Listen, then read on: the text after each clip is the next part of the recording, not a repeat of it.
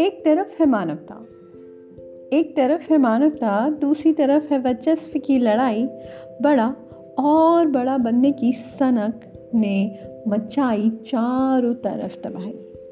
Hello, नमस्कार आदा मैं सत श्रीकाल मैं हूँ दीपिका और आप लोग सुन रहे हैं जियो दिल से। और हो सकता है कि आपको आज का एपिसोड थोड़ा सा इमोशनल करने वाला लगे। एंड लेकिन है भी कुछ ऐसा ही और अभी जो सिनेरियो है वो अभी आप सभी लोगों को पता है कि क्या चल रहा है। एंड मैं हो जाती हूँ इमोशनल ऐसी चीज़ों को सुनकर ऐसी चीज़ों को देखकर uh, जहाँ पे फैमिलीज़ आपस में टूट रही होती हैं लोग बिछड़ रहे होते हैं। एंड होते भी ऐसा ही है ना हम जिस जगह पर रहते हैं, हम जिस सोसाइटी में रहते हैं, जिन लोगों के बीच में रहते हैं, जो कि हमारा परिवार है, वहाँ के लोगों से हमारा एक स्पेशल सा कनेक्शन होता है, हमारा बहुत लगाव होता है। और ज़ाहिर सी बात है, होना भी चाहिए। आखिर हम लोग एक फैमिली की तरह रहते हैं। और इसको एक बड़े तौर पे देखा जाए तो जो पूरा वर्ल्ड है, वो भी हमारी एक फैमिली की तरह है। तो वर्ल्ड के किसी भी कॉर्नर में अगर कुछ भी इस तरीके का हो रहा हो तो ज़ाहिर से बात है कि अब तो हमें सब कुछ साफ़ साफ़ दिखाई देता है घर बैठे कि कौन सी जगह पे क्या हो रहा है। तो वो चीज़ बहुत ही इफ़ेक्ट कर जाती है मुझे तो। और उस जब चीज़ों को देख के सही बात है, बिल्कुल भी अच्छी फीलिंग नहीं होती है। एंड ऐसा लगता है कि अपनी ही फैमिली में, अपने ही परिवार में कुछ ऐसा हो रहा है जो कि नहीं होना चाहिए। देख के बहुत ही बहुत ही ऐसा दुखी लगता है कि बच्चे अपने पेरेंट्स से अलग हो रहे हैं। पेरेंट्स अपने बच्चों को उनकी सेफ्टी के लिए खुद से दूर कर रहे हैं। मतलब क्या हो रहा है क्या मतलब क्या होना चाहिए? उस टाइम पे कुछ भी समझ में नहीं आ रहा होता। जो जैसा चल रहा होता है आ, लोग उसी के अकॉर्डिंगली अपनी चीज़ें करना चाहते हैं। लेकिन इन सब चीज़ों में एक बात ये निकल के आती है कि लड़ाई या युद्ध किसी भी चीज़ की या कोई सी भी प्रॉब्लम का हल हो सकता है क्या? लड़ाई से मुझे ऐसा लगता है कि सिर्फ़ तबाही मचती है, सिर्फ़ विनाश होता है, सिर्फ़ विध्वंस होता है।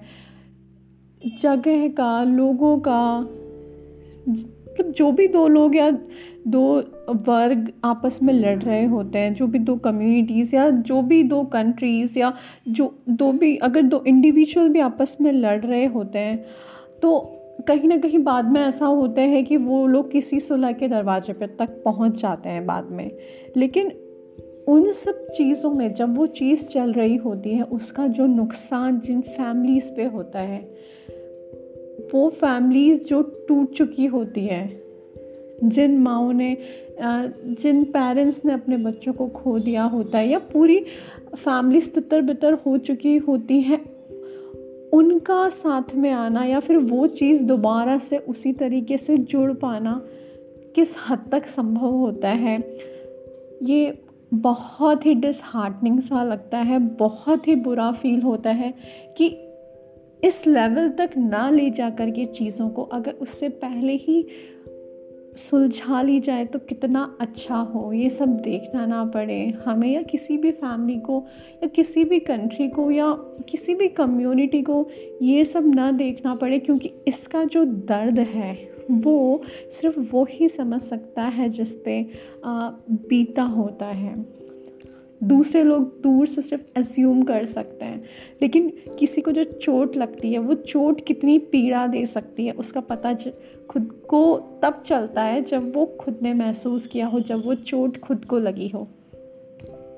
किसी अपने के चले जाने का दुख क्या होता है? कैसे वो आपको जीवन भर कचोटता रहता है? ये दर्द आपको तभी पता पड़ता है जब आपने खुद किसी अपने को खोया हो, इस दुख से आप खुद रूबरू हुए हों।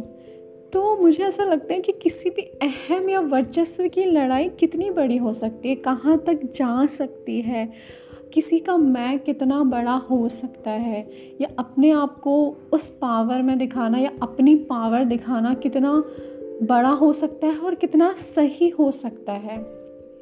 प्रोग्रेसिव होना चाहिए अच्छी बात है सिक्योरिटी होनी चाहिए अच्छी बात है सब कुछ सही है सब पे अग्री कर सकते हैं लेकिन चीज़ों को संभालने के लिए एक हद लेवल तक वायलेंस हिंसा आ, उसका सपोर्ट तो मेरे को ऐसा नहीं लगता कि कोई भी एक सेंसिबल इंसान करना चाहेगा। वो उस चीज़ को छोटे में ख़त्म करने की कोशिश करेगा क्योंकि जो ये बड़ा बनने की चाह है ना, वो कभी भी ख़त्म नहीं हो सकती। ना किसी पर्सन की, ना किसी कंट्री की, ना आपस में एक दूसरे को दिखाने की कि मैं तुमसे किस हद तक बड़ा हूँ या बड़ा बन के दिखा सकता हूँ या मैं उस बड़ा बनने की चाह में क्या आसपास सब कुछ तोड़ फोड़ करके कहाँ आगे निकल सकता हूँ।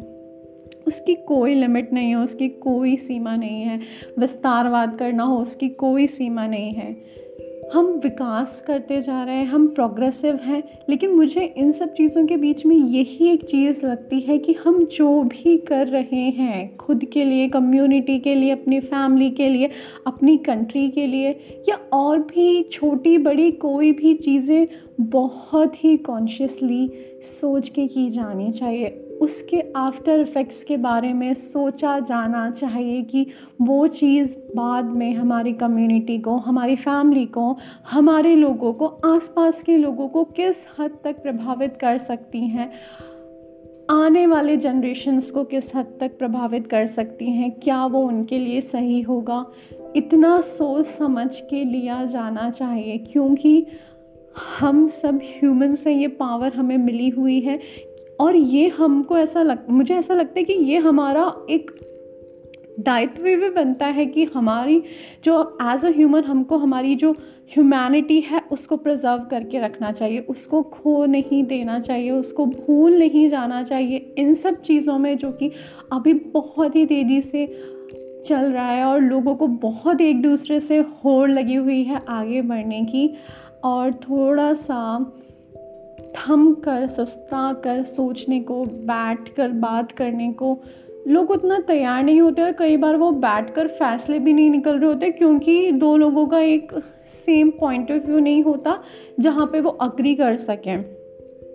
तो ये ठीक है, अगर बात सिक्योरिटी की है या बात और किसी ऐसी इंपॉर्टेंट इशू की है जहाँ पे कुछ कठोर कदम उठाए जाने चाहिए तो वो बिल्कुल उठाए जाने चाहिए। लेकिन उसमें सिर्फ़ एक छोटी सी कोशिश ये भी होनी चाहिए कि हमारे इन एक्शन से किसी भी बेकसूर या निर्दोष जो लोग हैं, उन लोगों की जान पर ना बनाए। क्योंकि कुछ नीतियाँ, कुछ फैसले, कुछ डिसीजंस सिर्फ़ एक व्यक्ति के लिए नहीं होते। जो जो भी डिसीजंस किए जाते हैं, उससे पूरा समाज, पूरी कम्युनिटी पूरा कंट्री और पूरा वर्ल्ड उससे अफेक्ट होता है। तो मुझे ऐसा लगता है कि इस चीज़ को ना हर एक व्यक्ति की ये एक पर्सनल ज़िम्मेदारी बन जाती है, क्योंकि हम लोगों से ही बनती हैं चीज़ें, हम हम लोग ही बनाते हैं। अगर हम ऐसा सोच के चलें कि हमारे सोचने या हमारे बोलने से या हमारे समझने से क्या होता है तो ऐसा अगर सौ, हज़ार, लाख, ऐसे एक एक पर्सन भी ऐसा अगर सोच के बैठ जाए तो फिर चीज़ें तो कुछ हो ही नहीं सकती, बदलाव हो ही नहीं सकते।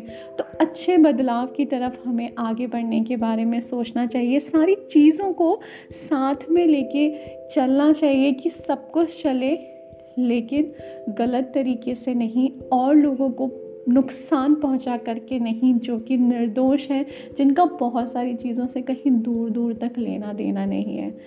तो बस मैं आज की इस बातचीत को बस इसी इस नोट पे ख़त्म करना चाहती हूँ कि हम, हमें जो भगवान ने, हमें जो गॉड ने, हमें जो अल्लाह ने, हमें हमें जो भगवान ने जो भी हमको ये सोच और समझ दी है, उसका पूरी तरीके से उपयोग करें और उसको एक पॉजिटिव डायरेक्शन में लेके जाएँ, ना कि एकदम विध्वंस, विनाश की सब कुछ ख़त्म हो जाए। जब सब कुछ ख़त्म करके आप, अगर आप खुद भी बचते हैं तो उसका भी क्या फ़ायदा? लोगों को साथ में रख के, लोगों को साथ में लेके चलने का जो सुकून है, जो एक मज़ा है, वो किसी और चीज़ में नहीं है।